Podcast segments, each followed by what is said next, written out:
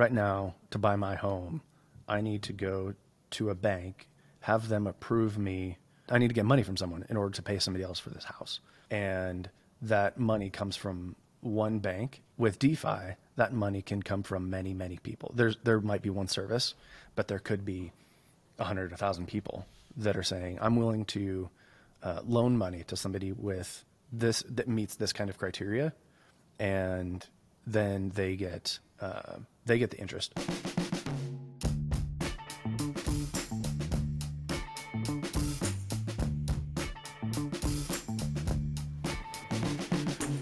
All right, welcome back to another episode of People of Product. My name is George Brooks, and today I'm joined by the very infamous, the very famous, I don't know, um, the pretty normal co host of this thing we do called Daniel. Ordinary. ordinary. ordinary man for extraordinary times. There you go. And if, and if you were on our last uh, episode, if you were our last episode, we had a special guest as well, and that's Mr. Tyler Hilker. It's good to have you with us. You know, it's always good to be here. Hello, Special Tyler. or not, I'm happy to be here. I think we're all ordinary in our own way, and we're all special in our own way, and I, I like it that way. Um, oh, that was nice. Yeah, yeah, appreciate yeah. that.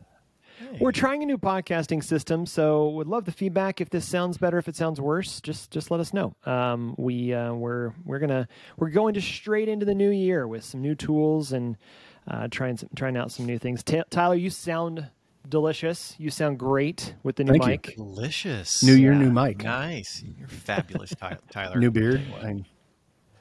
Um, if you listen to last episode, you knew that we're jumping into this very popular, very exciting, very new to most people space, but not actually new to the world, technically speaking. Novel. Uh, called novel, yeah, definitely.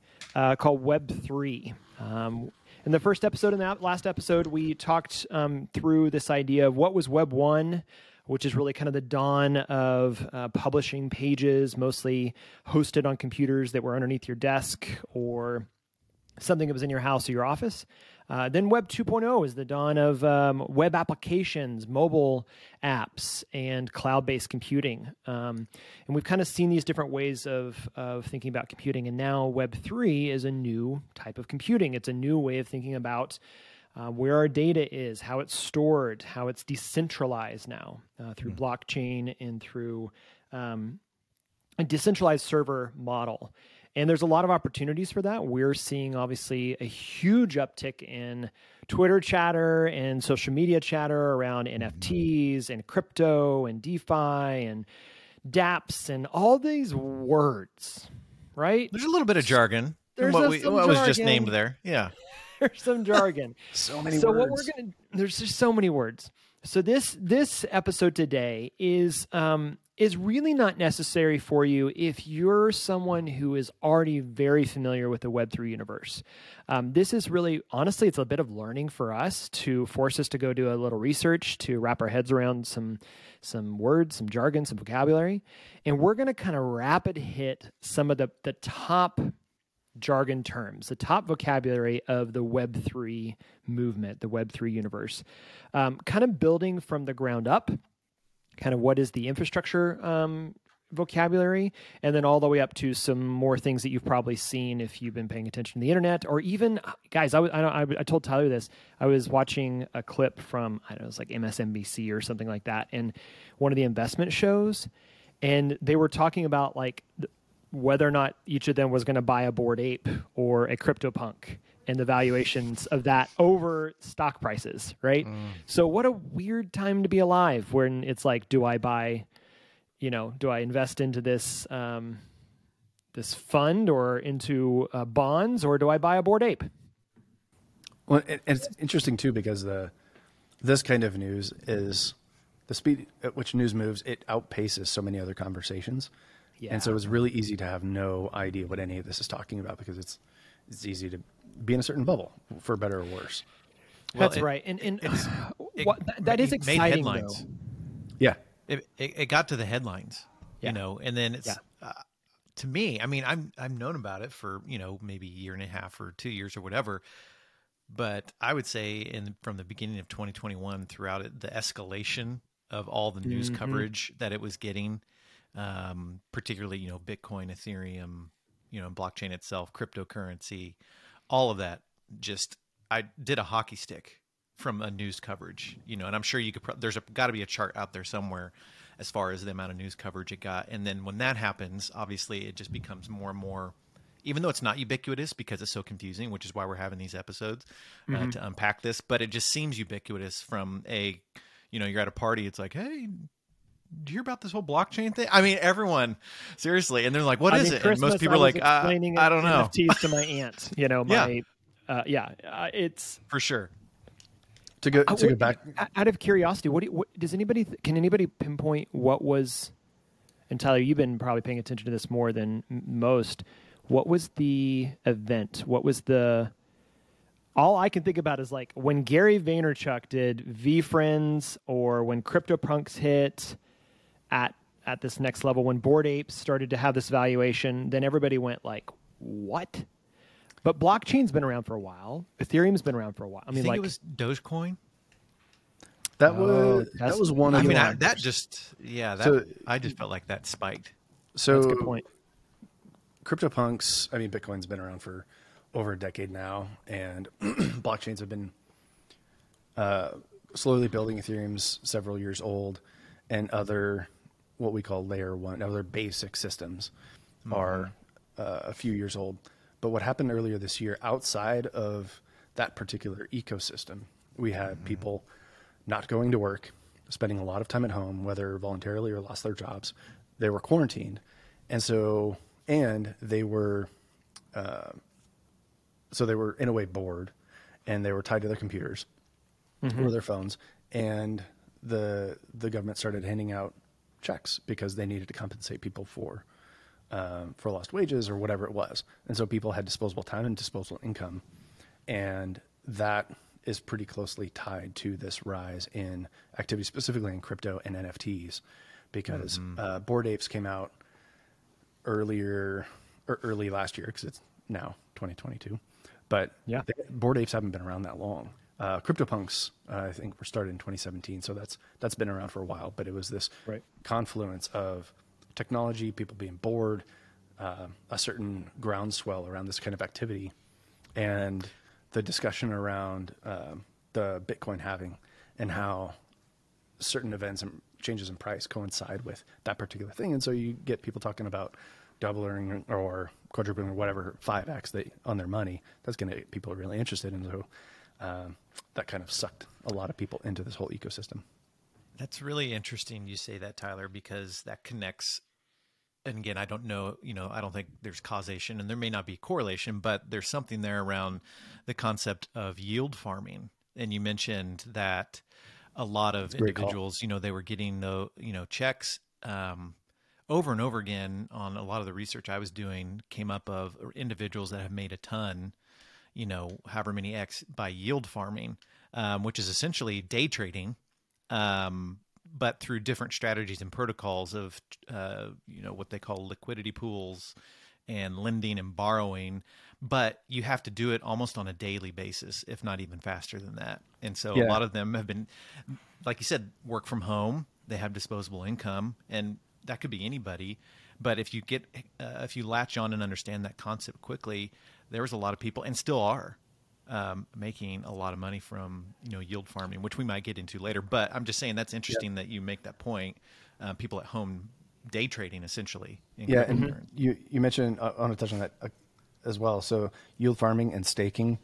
Um, yeah. Staking is is basically putting your your money instead of in a bank, you put it with a stake pool or some sort of uh, provider, and then you get um, uh, staking rewards, which are kind of like interest from your bank, and right. those are pretty easily five percent and up, whereas people in a savings account in their bank are Less getting two 0.5 percent maybe, yeah. and yeah. so right. the appeal there to to say, hey, I'll put some, uh, I'll put a little bit of money here just to see what it does, because the the reward is um, is worth that that particular risk and given the the other broader uh, macroeconomic factors of inflation and whatnot, mm-hmm. Uh, it was just pretty appealing to a lot of people. Yeah. Okay, well, I, th- I think we need to. I think we need to take a step back. We we went kind of the okay. That that's the end goal what we just talked about there. That The is vortex the end of this. sucks you yeah, in. this is the vortex, and, Yeah, and what you'll find make your is head that spin. well, what's interesting for me, i- and Tyler, you tried to explain this this whole space to to to me at least. I know probably to Dan as well. Mm-hmm. And at first pass, I was like, "All right, yeah, cool. I'm kind of familiar, but I don't really care." And then it was like, of course, then all this press and started stuff started to happen. And then you were like, "No, really, it's like this, this, this, and this." And there was so much jargon. There was so much barrier to entry. It wasn't easy to understand because the bridges weren't built in my brain, or nor were the analogies quite um, apples to apples, right?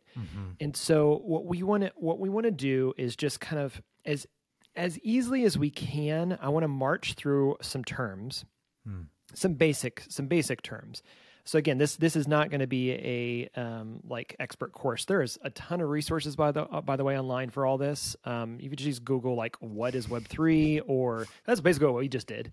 But um, and and I want to I want to bring us back because the purpose of this podcast is not necessarily to talk about the cutting edge tech.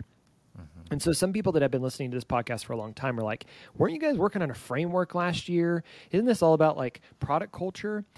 And I think what I want to remind us as we jump into this like period of learning is as a team, as Crema, we're learning right now. We're playing, we're exploring. And if you remember back to the framework, one of the key disciplines was exploration. And so, as we think about how we may one day be able to contribute for our clients, that we might be able to bring our teams in and start using some of this technology or, or leveraging it or thinking about the possibilities, we don't even know what we can and can't do if we don't play a little bit. So I wanted to bring it back just a little bit about why is the People of Product podcast talking about Web three when that's more of like a technology breakdown. Uh, we want to kind of show you a little bit behind the scenes of how we play, how we mm-hmm. explore, how we research, how we learn. So Well, and, and cultures exist in context too, and so our product culture exists. This is part of the greater context in which we exist, and so as we explore, we're exploring that context, and so it makes sense to not only look at our product culture, but what what's the field, what's the field Yep. of vision and the field of play that we play within. Yeah, perfect. Okay, so let's start. It's not actually the beginning, but let's start at the base. Um, and I'm gonna I'm gonna look at my notes here to make sure that I'm in line because we've been kind of thinking about. There's a couple different ways we could splice this, but I think that if we go back to the base, we we have to start with blockchain, right? Agreed. Um, Yeah. So, t- so let's let's start there. What what is we kind of we mentioned in the first episode, but let's go back. What do we mean when we say all of this technology, all of these different, you know, whether it's how you think about accessing through a wallet or games or DeFi or whatever, they're all existing on this thing called blockchain. What is the blockchain or what is a blockchain? A blockchain is a sort of database that can only be read and written to. It cannot be modified, and it lives usually on a a bunch of different computers. How many is uh, dependent on the on the, the protocol itself, but you'll hear these words in, in the blockchain parlance, uh, in the blockchain community, things like immutable. That means it can't be changed. Uh, you'll hear which is weird. Just as a side note, I got to pause you right there. That to me already is Yeah. like, you mean I can't edit the data in the database? That sounds Right. crazy to me. And I think uh, what you just said, George, real quick, um, is key. That for anyone listening, um, knowing because this is what I experienced, that every single aspect of what we're going to talk about, for me, it was layers upon layers of understanding. Yeah. So even Tyler said a database that's immutable, depending on the protocol. Pause. For me, it's like okay, protocol, depending on the protocol. Oh, oh, the so- rules. Okay, let- so let me- somewhere someone defined. Okay, rules. There we. Yeah. So, anyways, keep going. Bitcoin is a protocol. Ethereum is Right. a protocol.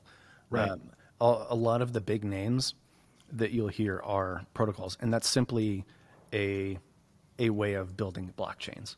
It's a set of code, Um and to to the bigger point, the the struggle that I've had in in learning all this is trying to to keep the analogies where I say a blockchain is like a database. Well, it, it is, but it, it, it's not like a database in the way that we understand database. It's not exactly. Like, yeah, right. yeah. like Chris Dixon would say, it's a blockchain is a computer, and he gets a lot of flack for that, but he's not wrong. But it's just not a computer in the way that we're used to thinking, and so mm-hmm. it we've got to hold these definitions in a way loosely, at least as they relate to the things we already understand, because we can misunderstand pretty easily or misinterpret what these things are, and so it's all of this is an exercise of remapping the way that I think about technology and the way it has to happen onto new concepts.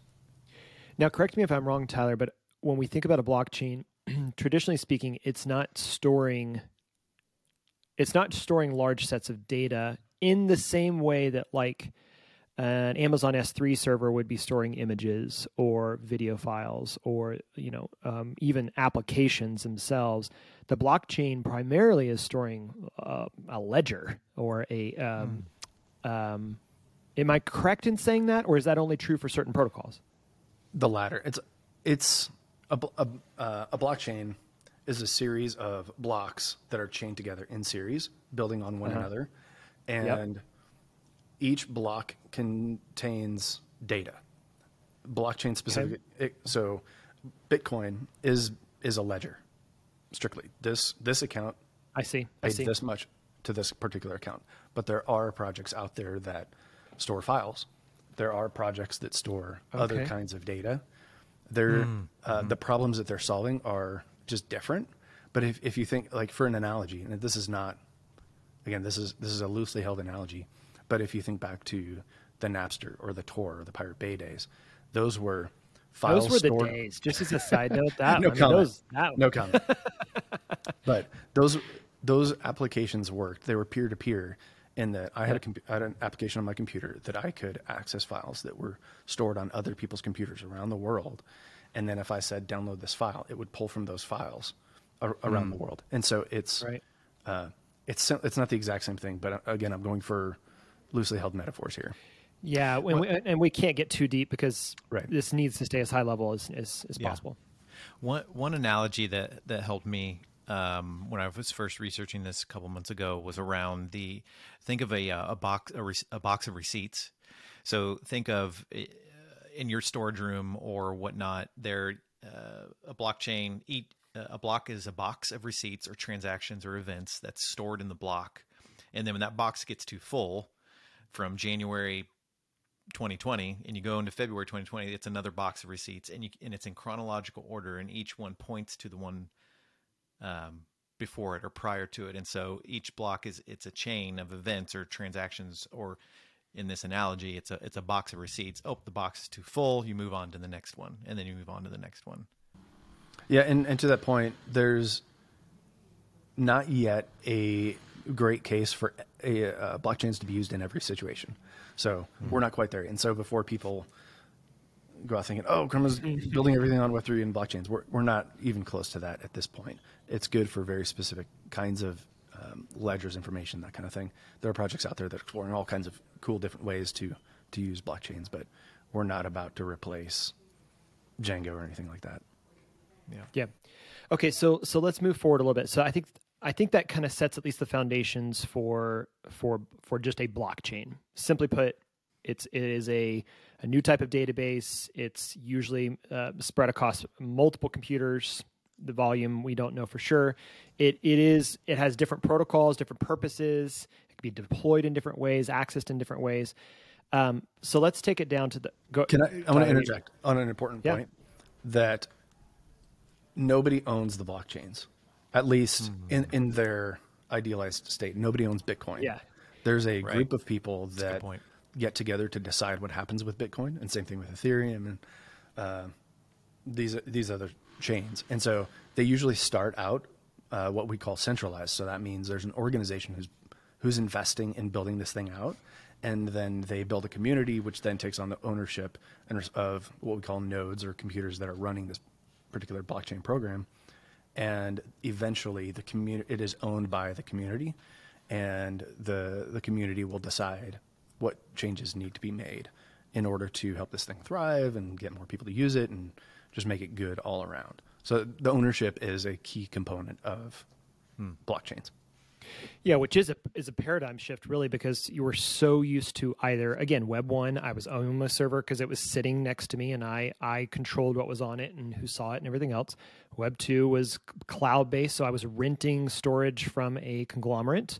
Uh, usually in a server farm someplace either either distributed or in one place um, and so but it was owned by google amazon microsoft etc um, and this is now saying, while I I may own a miner, I may own a server, I may I may own a node, I don't actually own what's what it's representing, mm-hmm. uh, which is the entire blockchain mm-hmm. that uh, the protocol it's on.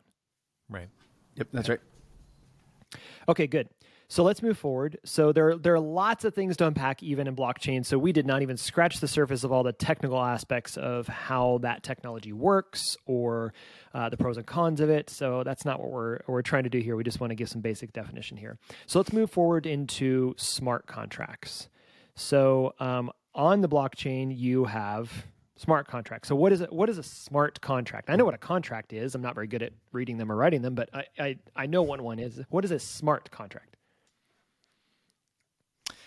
Yeah. So yeah, and Tyler, as a as our expert, correct me, but uh, smart contracts came came along on Ethereum. Um, they're primarily on Ethereum, um, and they can be defined. So when you're making a contract uh, between, or I mean, let's call it a commitment uh, between two parties. Typically, you might have an intermediary that's verifying that um, an event took place. So if you um, have a claim, an insurance claim, they have to verify some level of an a third party has to verify that this happened so that then at some point compensation can be released or certain factors can be released.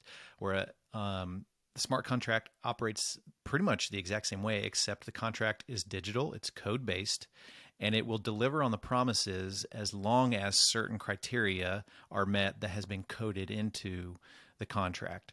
Um, so, for example, um, yeah, let's go back to um, like a, a, real estate deal. So, um, and then again, this is, um, I think this is coming. I don't know if um, there's anything like this yet, but I would say who's, this who's is coming. Gonna, who's going right. to make their house right. an NFT? Come on now. Right. This, so right now we'll just say this is more of, of an analogy, but I've it fits really well. There you go. Um, say title companies. So if I'm making, you know, okay, so George wants to buy a piece of uh, property that I own. So we will. So there's a selling price, and he's the buyer, and then um, there has to be some level of a verification of that. So a title company or some other type of company that's verifying that yes, I own it. I can sell it and George is buying it. And then once the transaction happens, funds are released. So funds will go from his bank to mine because he's purchasing my property. What a smart contract will do is all of that, those stipulations are coded into the code on top of the blockchain. And once those uh, stipulations happen, there's no intermediary. Um, it's a trustless system, meaning that we don't have to bank on the trustworthiness of the of the intermediary, the third party.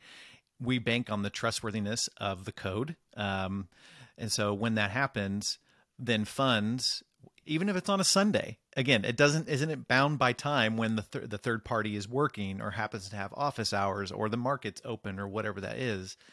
Funds will immediately go from my oh, account yeah. or from George's account to my account and it can happen within a matter of hours or even a day versus having to be held up in escrow or whatnot. Or, and so, sec- I mean, minutes for that matter. Yeah, exactly. And so again, there's the the third party is there rendered it's not necessary anymore. And so and again there's so many different uses of smart contracts but that is a little bit of an analogy of how those work. Yeah you you mentioned at the end but the escrow piece is yeah. in that scenario it's the key piece because uh, it, it gets we use escrow because we don't trust the third party. And i've had business deals that i've tried to yeah. we, couldn't, we couldn't agree on an escrow partner because yeah. this guy wanted one and I wanted another, and we kept going back and forth. And had we been able to, this was, I mean, a decade ago, but had we been able to use smart contracts in this way, we could have said, all right, let's write up contract. We can both validate it because all, because these contracts are simply data sitting on right. a blockchain. And so they're open mm-hmm. source. Anybody can look into them and see, given the the rules within this contract, this is what will happen Mm-hmm. And so anybody can validate whether or not it has bugs in it or if it will actually true if it will actually do what it say it's going to do. If I add this money to this contract, will it actually give me the, the this particular record or or will it not? Every it can be validated by anybody. Right. Right. We'll come back to this later, but this is probably the area that I'm most curious about for Crema mm-hmm. because as we start thinking about our clients, whether they're enterprises or or small businesses or even individuals, startups that are they're thinking about building value in different mm-hmm. areas mm-hmm. or exchanging value for something else.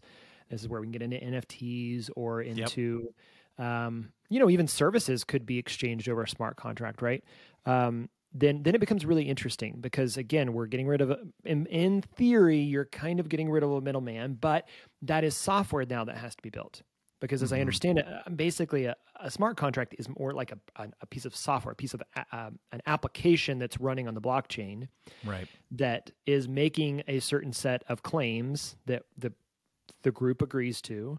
Um, and then you get really interesting with it and we'll get into this in a second but then you get into the point where those contracts can be nuanced to say, for example, I sell a piece of art as an NFT. We'll get to what NFTs are here in a second, but I can write into the smart contract that there are loyal or royalties that I'll get for every subsequent transaction, which has never really been done with art before.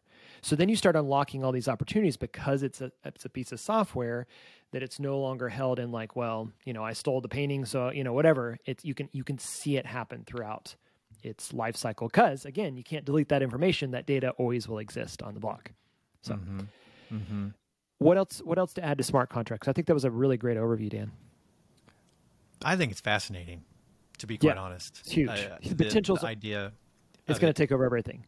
and the fact that the blockchain and the community can verify the contract that it happened. And so that's why it just seems now again there are risks you know whether it's you know bugs in the system as uh, bugs can happen in smart contracts or um, uh, the the other thing that uh, was fascinating to me is that depending on how uh, robust the soft uh, the smart contract can be, it can bog down. Well, that's my version mm-hmm. of bog down the system, and so obviously there's still a lot of things to work out because the more these are become normal, the the system's going to have to be able to handle. It. And as we all know, a paper contract man, it can be very in depth and very, you know, this will only happen if like 17 different things happen. Or if you think of like, I mean, trusts or states, I mean, all of these different stipulations.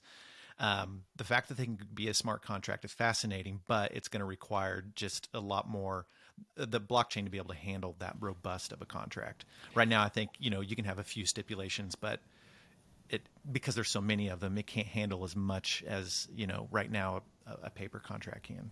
You you touch on a really important lesson that we learned this year, where we spent some time going really hard trying to get what I've what I've been calling getting a feel for the material of the blockchain. What is what is it like to not just learn about it and read about it, watch videos and buy crypto and NFTs and all this, but what does it look like to actually build with it?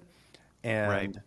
there are lots of poorly written contracts, and not in the mm-hmm. sense of it they i mean there's a lot of contracts that don't do what they say they're going to do there's a lot of that uh, but there's a lot of uh, we're heading into territory where there are no paved roads it is mm-hmm. not like building a react app and using node for your backend and all this there's so much that is unwritten and people are kind of mm. figuring out as they go because the yeah, resources the waters. yeah the resources yeah. just aren't there for here's how to do all this kind of thing and so and actually i say that and that that was true, especially true in April, May, and June. Now, even in the last couple of months, there have been a tremendous amount of resources that have been put out that help with that. But um, the the strength and the elegance, I'll say, of a contract greatly impacts how much it will cost for you to execute that, especially on Ethereum. Mm-hmm. If it's a poorly written contract, it mm. can it can cost significantly more, uh, whether it's more data or just more function, more uh, more transactions and whatnot. It it gets complicated pretty quickly for folks. I'm looking ahead. I don't know that we have we addressed the word, but I think it's a word that probably people are hearing that maybe they don't know. And correct me if I'm wrong. Maybe this is, applies to something we'll talk about here in a little bit. But that kind of plays into when we're talking about transaction, where we're talking about asking the blockchain to do some work. Um, it's where specifically with Ethereum and a few other, other other protocols, that's where you start getting into this term gas fees. Hmm. Um, and I, I, want to kind of just call that out because I think a lot of people are com- confused as to what a gas fee is, and is it who who yep. gets that money, and where's it, what's it for? Um, Tyler, I want to throw that to you. Give give us the the short definition of like what what is a gas fee because I think that's probably an area that people get um, caught up on. Yeah, gas fee is on the uh, mostly on the Ethereum network. Other other mm-hmm. protocols might call it something else, uh, but everybody has a fee to run to use the network. And so on Ethereum, mm-hmm. that's called gas. It's uh, measured in a couple different units that fluctuate with how busy the network is, and those fees go to the people running Ethereum nodes. And it's a it's a pretty complicated system, but in, in a way, it's like an auction system where you say, I want to run, I want the I want the network to run this transaction, and then nodes will pick it up based on what based on how much gas they get out of that. And so it's right. an incentive for people to run the network. And so you can think about it like the, it's the it's the fee you pay your lawyer to write up this contract. Much much lower fee to write that contract to run that contract. Because because Tyler, correct me if I'm wrong, but be, uh, because every transaction has to go through every single node on the blockchain, correct? Mm-hmm. And it's just bu- yeah, it's just highly inefficient. And so, like you said, it's you pay the net you pay the network a fee. Yeah, and and I was I don't know that it goes through every single node. It usually goes through a certain number of confirmations. Has to hit a certain per- percentage. It yeah. goes gotcha. through a threshold. So not gotcha. not every single one has to be confirmed. Because you do run the the there is the theory that if you have a, a block that's that's a, apart from the network, that it couldn't be updated or offline or whatever. But once mm. it's reconciled, there's a there's yeah. And yeah. just real quick, it do, it goes for those confirmations because it needs to reach a certain consensus that says right. this wallet right. wants to send this money from this one to this one. The wallet sent the sending wallet actually has that money, and they need confirmation from these other nodes to say yes, that's true, and then they need to confirm with the other wallet to say yes, this is this has arrived in that in that other wallet, and there needs to be a certain level of hmm. consensus. And again, different protocols, different blockchains will have different methods of arriving at that, and that's part of why mm-hmm. They cost um, different to to run. That's part of why some are faster, some are slower. It's also a part of why, and I'm not going to get into this, but just to say, uh, it's also why more and more we're hearing about what are called rollups. So uh, rollups will execute some of these uh, or manage mm. some of these transactions so that they can compensate for uh, weaknesses of the actual blockchain. Hmm. We'll okay, I want to be mindful of time. Yeah, this is this is really good. So let's let's move forward. Um, let's jump over to DeFi. So again, if you've seen this term, it's the the big D, little E, big F, little I that that uh, some people might have seen. Um, again, it's a Web three term. Um, uh, it really it stands for decentralized finance. It's probably what people are most familiar with because of things like Coinbase. Do you think? I, I feel like I think NFTs are, are more popular. Well, maybe mm. now, but I think that it started with. I think I think we saw more people interested in getting into this idea of decentralized finance, right? Mm-hmm. Um, where whether it was like I, I like Bitcoin, I like that it's a, it's a trans, you know that it's basically free transactions for unlimited amounts of money. Um, I think that it's faster. I think that there's all these derivatives and, in ways that we could think about it. Um, now, of course, NFTs have become more popular culture, um, but they're they're still in the backbone of paying for it with mm-hmm. decentralized finance uh, models, at least. But then there's DeFi in general, where there's actual um, applications or protocols or solutions that are all just about DeFi. So maybe maybe just touch on that real quick. Mm. I don't want to spend too much time on this one because it it touches on any, a bunch of the other ones. But what do we mean when we say DeFi? Yeah. So as a as a quick analogy or an example, right now to buy my home, I need to go to a bank, have them approve me for that. And, and I, this is vast oversimplified. There's so many people, in, intermediaries in here, but I need I need to get money from someone in order to pay somebody else for this house, and that money comes from one bank, and with DeFi, that money can come from many many people. There's there might be one service, but there could be a hundred, a thousand people that are saying, "I'm willing to uh, loan money to somebody with this that meets this kind of criteria, and then they get uh, they get the interest on whatever interest or whatever we call it uh, on whatever I pay to the to the service to use that, and so it's decentralized in that uh, the provider, uh, the supplier of funds is decentralized as opposed to centralized like a single bank might be now. And Yeah, again, it like takes if out that middleman, so you could you, Yeah. I mean, you, you can really do peer to peer transaction models. Yeah, if you were to ask someone, okay, describe the finance system, they'd probably say something. Well, it includes insurance, where I can get things, all different sorts of things insured. There's the stock exchange, where I can put money in and and earn um, on my money through investment. Uh, I can make deposits in a bank, so they can lend and borrow. Um, and there's you know deriv- derivative tra- uh, trading as well. It's the same thing with DeFi, except it's digital. Um, it's faster. And for example, I don't have to open up an account using my social security number, and do I, I don't have to have a third party facilitating the trade. So DeFi again works in that same way, except it's not centralized; it's decentralized, like we've been talking about. What, you, you touched on something else that we kind of glossed over early on with blockchains, uh, and specifically in DeFi, and this might be a segue into tokens. But Yeah. uh, Go ahead and I take have- it there. Tokens is our next term. Yep. So, so Yeah, feel so free to I, I, have an, I have an address, and a smart contract lives at an address. Uh, and so, and I have an address as a user of the system. I have an address, and that's where the data lives. The data lives at a particular address, and uh, and so when I uh, when I create that address, it's public. So how much money I have in any given address is public to everybody in the system. You can go right now and look up on um, Etherscan.io how much money what, and the, the NFTs that are that are owned by a particular address. And so it comes back to this trustless system where if I apply for a loan through a particular DeFi service, they can look at the assets that I have in that address and know exactly how much money I have and, and whether or not Yeah, I'm a risk in certain regards. Yep.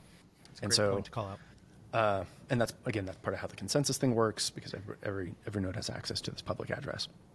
Yep. Uh, and then going into tokens, there are uh, two main kinds of tokens. There's, uh, I mean, there are like four or five, but uh, we have uh, a NFT, which is the the more common kind of token that that is a, a token that says you you own something, and I'll come back to that. And then there are um, an NFT stands for non fungible token. Fungible meaning readily exchanged with one another. So our dollar bills are are fungible because one dollar is the exact same value and representation as another. It doesn't matter which one I have. Uh, and that, but an NFT is non fungible in that it represents ownership of one unique item, like a baseball card or something like that, or my house for that matter. One unique item that I alone can own. And then there are tokens like uh, governance tokens, which say, uh, because I own this particular token, I get a certain level of voting privileges or responsibility as a part of whatever whatever program or whatever protocol. I'm And on. is these token permissions what it's for, what its purpose is? Are they all written into the smart contracts? Correct. So they're part Okay. of that. So it's a separate smart. It's a separate smart contract. So and they're they're separate tokens. So right now, uh, I'm struggling to think of an example right now. But uh, on the same protocol, I can have. Um, well, like I'll, I'll pick on Cardano. So Cardano, I can have ADA, which is their their fungible currency, and I Okay, can buy so I want that. to, I I'm going to pause you for just one second. So there's Go. Bitcoin, there's Ethereum, there, and then you you you switched over to Cardano, which is Yeah. another Thank you. network, another um, protocol network. Yep. So I just just so if you're not familiar with Cardano or haven't heard of it before, it'd be another another place, another thing, if you want to put it in a category for your head, like Ethereum, like Bitcoin, but it, but different. So keep going. Yep. I just wanted to make no, sure that's that good. was. and and that's what we call a layer one. It's like a, a foundational piece of technology, like Yep. Bitcoin, Ethereum, that kind of thing. And um, I, I can have the the fungible coin token, which is it has its own ticker, it's ADA, and that has its own economic situation. And then there are governance tokens that I can um, that I can use, and depending on how many governance tokens I have, I get a certain level of influence or say in terms of voting what happens with the protocol. And so, and that's uh, again, I'm skipping ahead, but uh, when we get to DAOs, decentralized autonomous organizations, those are often those are often uh, governed by governance type tokens. They you can't mm-hmm. you can't exchange them for money like, the same like way. voting rights. If right. you ha- own a share, you have okay, gotcha. Right, uh, and I want to because I was talk- just talking about NFTs. It's very important for us to remember that blockchain and crypto and NFTs and DeFi are not the same thing. They're mm-hmm. all very tightly interrelated, but mm. crypto is not NFTs, is not blockchains. They're they're built on blockchains, yes, but crypto and NFTs are are different. And most of the critiques I hear of NFTs are that oh they're just JPEGs. I'll come back to that. And it's not just images because an NFT represents ownership of the JPEG or of mm-hmm. the house or of whatever it is. It's like the deed to your house or the title to your car. The mm. NFT is a token that represents ownership of a of a different thing. And sometimes that thing is on a decentralized network. Sometimes it's on Amazon. Sometimes the image is just stored on AWS for that matter. Because the where the thing itself lives is not as important as the security and knowledge of who owns it. Uh, it's uh, it's similar to, for example, um, we're in Kansas City and the Cop or not Kaufman, Um, what's the art museum? Oh my gosh, um, Nelson. Nelson, Nelson Atkins. Atkins right? Uh, they have a whole wing that's the Henry Bloch um, wing, right? And it's all of his collection of art. He's passed away now, but he uh, H and R Block, Henry Bloch. Um, he donated all of his original art to be shown at the museum. But from what I've heard, I don't know if this is true, but what I understand is that he had replications made of all of that art to be put back in his house. And so now is the is the art in his house any different than the art that's in the museum?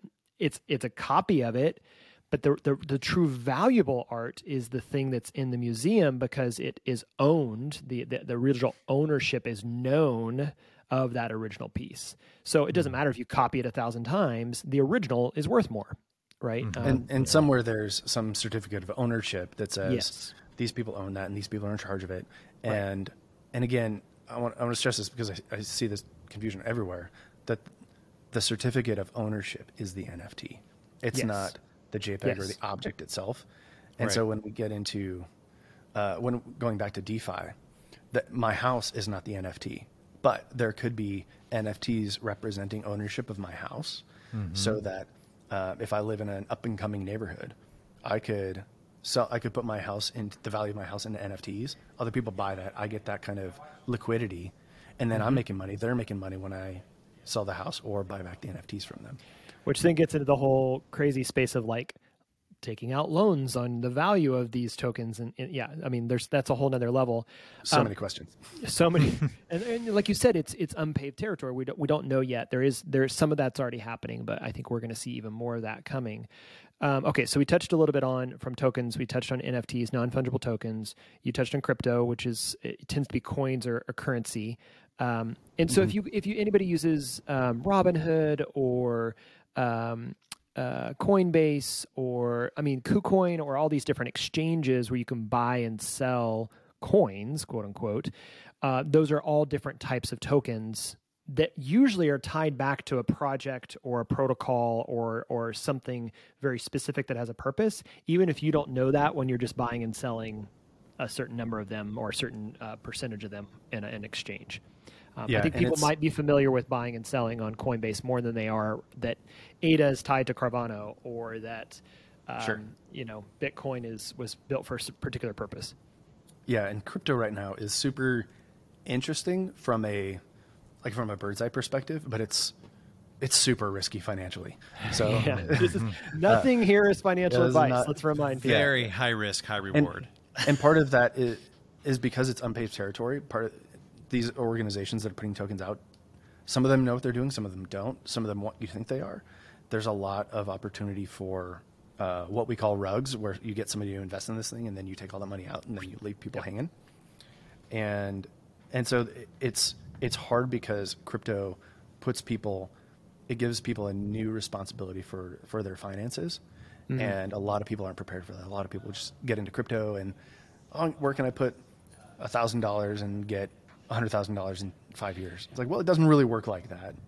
And you and need to pay more attention and be more responsible with it. What a weird time to be alive, too, because I mean, I think about maybe my parents' generation, the generation before, there were very savvy financial folks that were like their their degrees were in that. Their their their education was based off of that because mm-hmm. you know they were going into something that would have to do with banking or um, finance.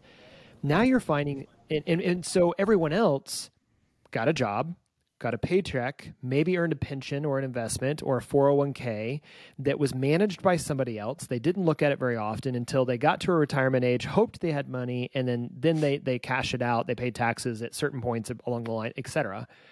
Now you're moving into a space where well, one there's very little regulation on any of this, and so people are creating value centers off of almost anything. They're just trying to find any way to create value centers off of anything um, and now we have the technology to do it.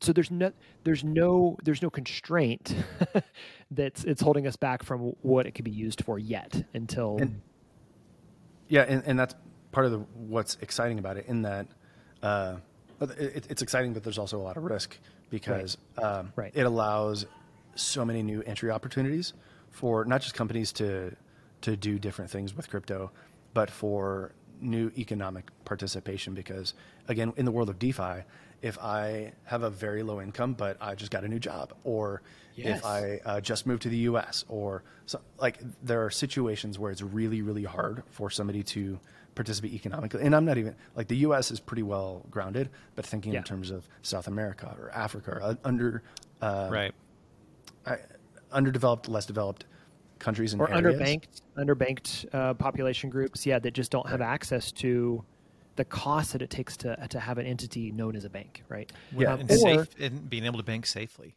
Yeah, honestly. without being without being taken advantage of, right? Exactly. Uh, and, and, I've heard several stories of people saying, like for instance, those that have come from um, underbanked um, nations or, or areas of the world, and then moved to America or moved to a more affluent area, and then wanted to send money home and there wasn't a way to get those finances back to their family um, mm-hmm. safely um, and securely. But now, with mobile technology and mobile um, phones being in almost every hand of every person in the world, even you know sub-Saharan Africa and these very very remote locations, now you can talk about people getting valuable assets sent to them and then being able to have their own independent banking systems without the need for mm. a centralized bank. And mm-hmm. and this this is another macro factor that it, that is driving a lot of this adoption because right now my incentives and Facebook's incentives are very much misaligned. And my incentives and Western Union's incentives, and I'm just picking on them because you mentioned sending money. Sure, yeah, yeah. But our incentives are fundamentally misaligned, and uh, there there are lots of charts and graphs that are a lot of fun to, to consider. But at some point, companies get big enough that they they have to prioritize their own interests over those of potential customers or even current right. customers. Right. And so that's where DeFi uh, DeFi starts to really look interesting because the interests of of the the service or the the protocol, the, the contract, whatever it is, the token, are fundamentally aligned with those that own it. Mm-hmm. And it's okay, a whole lot so easier I, to Okay. I know there are other types of tokens that we could get into. I don't. I'm, I, for the sake of time, I'm going to move us forward. I think that maybe yep. in a future episodes we'll come back to some of those. Um, there are three three topics that I want to quickly cover um, in the last 10, 15 minutes, if we can wrap it up. Um, uh, DAOs, wallets, and DApps. So let's let's hit DAOs first. Um, who wants to take that? Uh, you know, uh, what is a DAO? D A O. What does that stand for? Go ahead, Tyler. You said that you're s- super excited about them. Yeah, yeah. Uh, uh, yes, as if it wasn't obvious. But a, it, a DAO is a decentralized autonomous organization, and uh, like I said before, it's it's basically a community of people that have a certain level of ownership or authority or privilege, um, whether it's voting rights or just membership, and it is that group that sometimes it can function like a company mm-hmm. where we're going to make money for the services that we provide. And sometimes it's more like a nonprofit, sometimes it's uh, like a B Corp. It just depends on the smart contract that governs participation in this DAO. And so when you, coming back to smart contracts, as a, as a, when I want to participate in a DAO, I acquire a token somehow. And in doing that, I'm participating in this smart contract. And so I get the benefits. I have to behave consistently with it. And um, and so it, it can be, there's a lot of models for what a DAO is anymore. So Dan, you've talked about the the parallels in your mind for DAOs and like ESOPs. Oh, um, oh yeah. Uh, it, that's it's a really helpful parallel for me. I know it's not a one to one because there's it's not obviously built in a uh, a um, the smart contract. It has um, a slightly different governance model, but there is some parallels in the fact that like a an ESOP or a an employee owned right. organization um, is is similar in the sense that there are depending on your how long you've been there or your position, you have different voting rights, but yet it's still something that has like there's still an organizational structure to it. Mm-hmm. Um, um, but it's it's being held or owned by something other than maybe just the original founders or an investment group or a private equity group. Mm-hmm. Um, it's a different uh, ownership model. Yeah, um, and there are. It's very similar. So, uh, men- mentioning that decisions are made from the bottom up, governed by the community. There are parallels to that in ESOP of like if you are a maybe a traditional ownership, um, and again, um, I may be butchering this, but uh, if you're a traditional LLC or S corp, you know you define maybe there's an ownership group, you know maybe one person, two people, three people. But then you, if you move to an ESOP, there is a, a fairly lengthy process mm-hmm. of restructuring into an ESOP that can take several months, but it's governed by rules. Uh, there's governing procedure. Um, you specify how much um, of a certain I guess, a chunk of the company can be owned by the employees themselves versus previous owners, um, who has voting rights, vesting periods. So there's again these protocols, um, quote unquote, um, that are written into these governance structures, very similar to um, a DAO. Yeah, so the the parallels are similar. Yeah, it's good. And to to contrast, like like an, an ESOP, those already exist. Right. But right. in terms of governing them, there are there are people, and those people mm-hmm. can take time and fees, rightfully so, because we want to pay people for for good work. But uh, we have to acknowledge that uh, the the money that we pay, the the many lawyers required to form and manage these kinds of relationships, is yeah the administrative not, yeah the back office is extreme. Yeah, yeah, and so how, how, the question is how can more of that stay with the people actually doing the work rather than the overhead of managing them right i think i'm with you uh, i think we're all kind of like we're dancing around a little bit, but we're all very interested in that space um, in the future of it for. For, for I mean for lots of different projects. So I think not I mean we're seeing them happen. Right primarily the place I've been seeing them the most if you're looking up DAOs is I, I tend to see them around organizations that are formed to govern cryptocurrencies. That's where I've seen them the most personally. They're probably used for lots of other areas, but that's where I'm I tend to be seeing. Mm-hmm. Yeah, I'd agree with that. Um, okay, let's hit the last two: wallets and DApps. So, wallet, you've mentioned a couple times, Tyler, already as we talk through our conversation. Um, this was probably the biggest barrier to entry, and probably will be one of the biggest barrier to entry for most people that are just trying to like touch the tool, mm-hmm. right? Because right. you have to understand that, that, you need a wallet to do anything. Um, and um, so, maybe very simply, what is what is a wallet?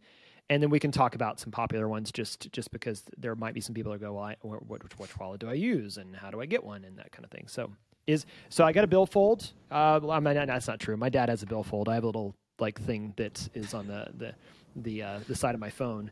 And eventually, I would rather not have these credit cards on the side of my phone through this little leather Apple thing. This would all be interconnected on a digital wallet. What are we talking about when we say wallets? Yeah, so a wallet is a way to manage the various accounts that you have. So Coinbase has a wallet, and when you create an, an account on Coinbase, a user account or user profile, and you buy crypto, they give you you get a crypto address, and then that is seen and managed from within your wallet. Another common wallet is MetaMask, and that's a, a browser extension that you that was the first one beyond beyond the exchange. The first one that i actually started to use to look at nfts and other places like that mm. was metamask. It's pretty it's probably the most popular. Yeah. Yeah by by far. And and so the wallet uh, it's a chrome extension because that's how you interact with web3 websites. And we'll get into dapps in a minute. But in order to buy something on the internet through through a uh, through Ethereum, I need to do that through a wallet like MetaMask, And so the site will prompt me, it'll prompt MetaMask, and then I have to uh, sign. Some, you, you click a button, but you're essentially signing, saying, yes, I agree to interacting with this website. And so that's written onto the blockchain. And then if I want to buy something like an NFT or whatever that is, then that too is written onto my account through mm-hmm. the wallet and then onto the blockchain itself. Tyler, real quick, is there a I'm guessing the answer is yes, but is there a reason or a um, yeah, is there a reason why someone would need or want to have multiple wallets? Um, the reason I ask is because that could get really, really cumbersome real fast. It does. Yeah. And so I yeah. guess maybe we can table that. But I think even because I think the last episode I mentioned um, this just the mindset of entering into this brand new world that people are going to have to but it's so confusing even things like that which wallet do i use do i need multiple how do i manage all of this so anyways just can i suggest there. that maybe we we even we punt that to another episode because i think that's totally. something we can unpack because there's i want to i want to in future episodes i'd love to talk more about the nuances of both the kind of risk rewards the opportunities now that we have this language to work with and to, to talk with, where can it go? Mm-hmm. both for good and maybe mm-hmm. for risk and everywhere in between. And I think that what you're talking about is is um, a lot of that I see as risk mitigation. Mm-hmm. But yep, it's fourth and long. I say we punt it. Okay. I, I, that was a that was a that was a sports right sports ball. okay, cool. Um, okay, so so we're only just touching on wallets, and I think that that's a pretty good overview. But because the reality is, is that your wallet has an address. Your address has a public key. There's private keys. There's lots of different ways you can you can exchange things. So, for example, um, I, I, hope you don't mind me saying, Tyler, that you um, you minted um, some photography on OpenSea, and you gifted me one of those um, uh, pictures. And so, like, you had to send it to my wallet to say George has the the token that's or the, has the, the the rights to the ownership of one of these pieces, and and it was kind of you and I playing around to see how how that would work and and um, how that would play out, and so that's an example of the only the thing that proves that I have it is that my wallet's address is now written onto the Ethereum network. And it says out on the again you go to etherscan and see this. George's address is tied to this asset. Um, and so on that asset it's in reverse written onto the asset now. There is a key that says this address is the owner of it that address mm-hmm. is owned by me in my particular wallet that is on my chrome and then i have a, a mobile app as well that i can access it um, i'm, I'm going to get you on a technicality but only for clarity oh please please please the the your address exists independent of MetaMask. So MetaMask is, uh, yeah, is yeah, an interface it's, it's an, for yeah, the blockchain. Interface. That's good. It's really good. And and that's that's important. And I uh, it's important because that's actually really again, good. All of this is readily visible to anybody. Yep. Which is part. Yes, Dan. There you there are many good reasons to have multiple wallets, multiple addresses. Or I'm sorry, there are many good reasons to have multiple addresses, and yes, even multiple wallets, just to help you manage these, these things.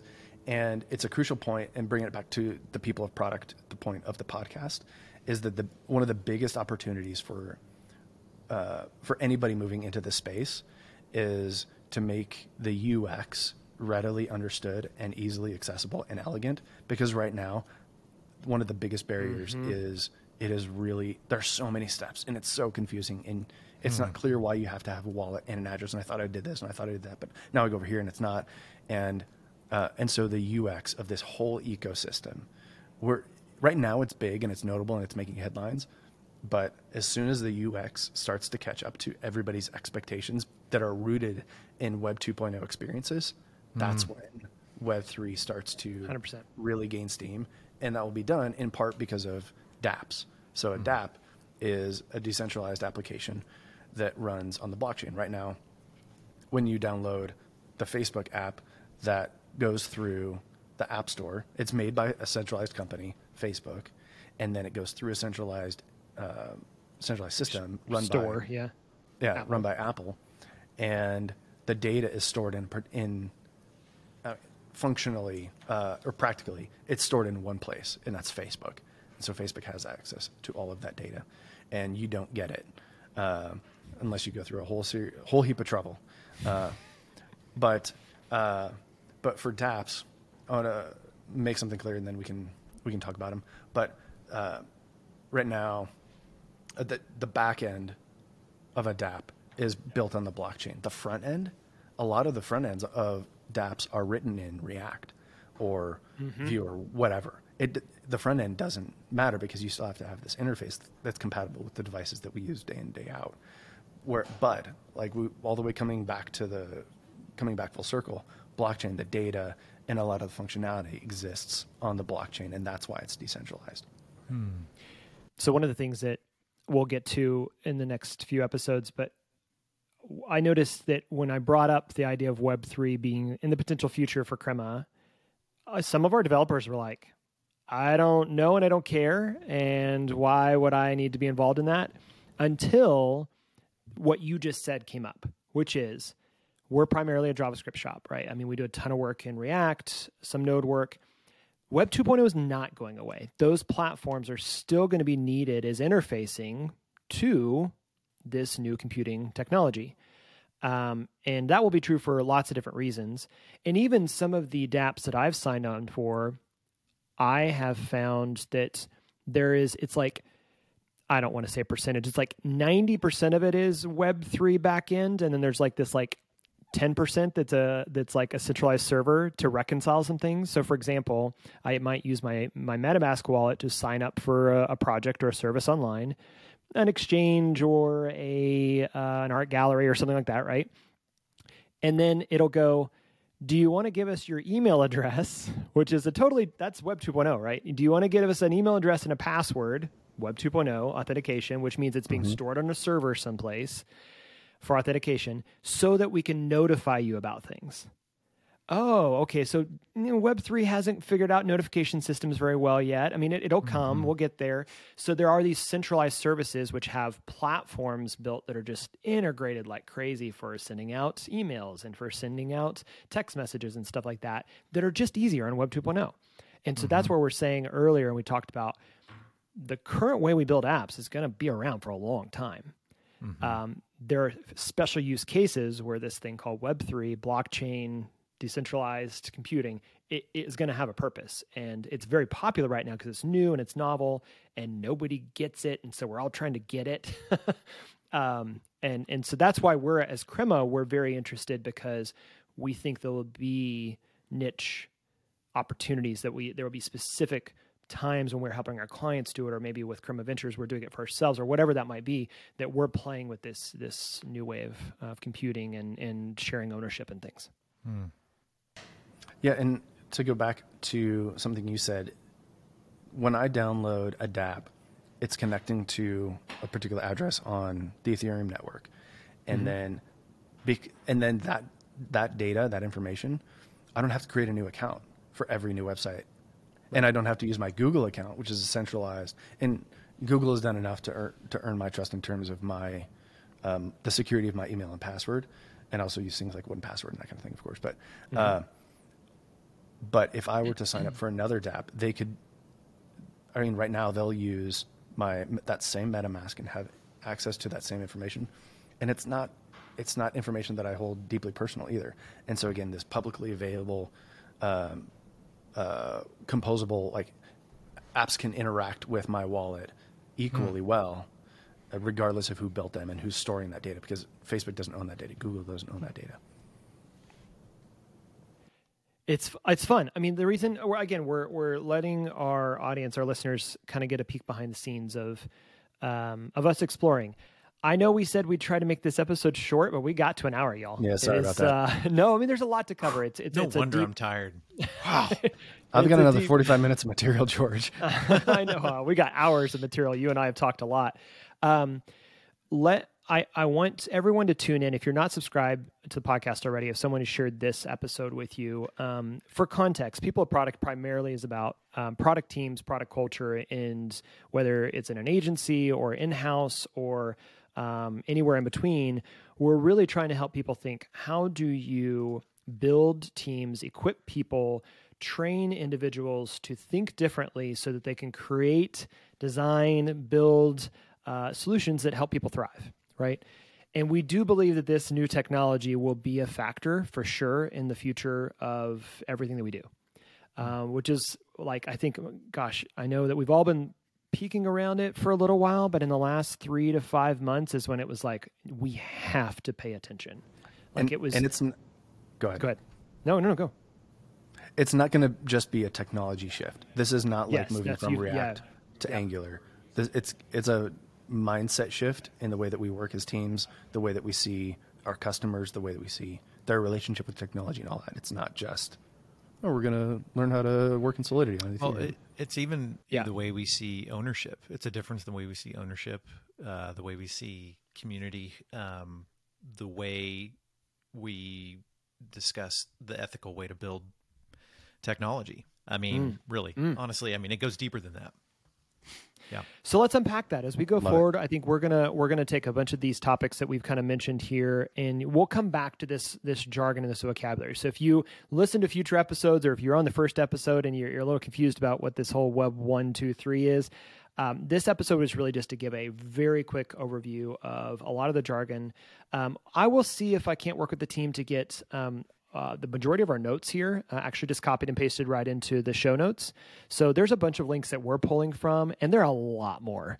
Uh, and there are lots of podcasts of people that have already been in this space for years that can go and nerd out on it a lot further. But if you're following us because you're interested about product culture, about design, creativity, and technology, and how people are doing the future of work, um, we want to introduce you to this topic because we're exploring it ourselves. So uh, I, I'm just I'm I'm more excited than I probably have been in a long time for just for just something new. Uh, it feels like we've been talking about the same thing for a long time, so it feels really exciting to, be jumping into a new topic. And uh, Dan Tyler, thank you so much for exploring this with me today. And uh, like I said, subscribe, um, follow us, and share this out because we're going to be diving even deeper in, in the, over the next couple episodes.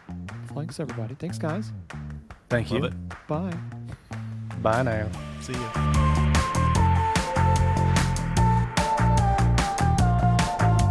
This episode of People of Product was produced by Larissa McCarty with support from Julie Branson and Steph Inger.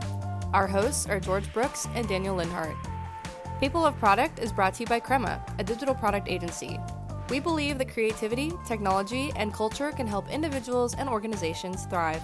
Learn more at crema.us.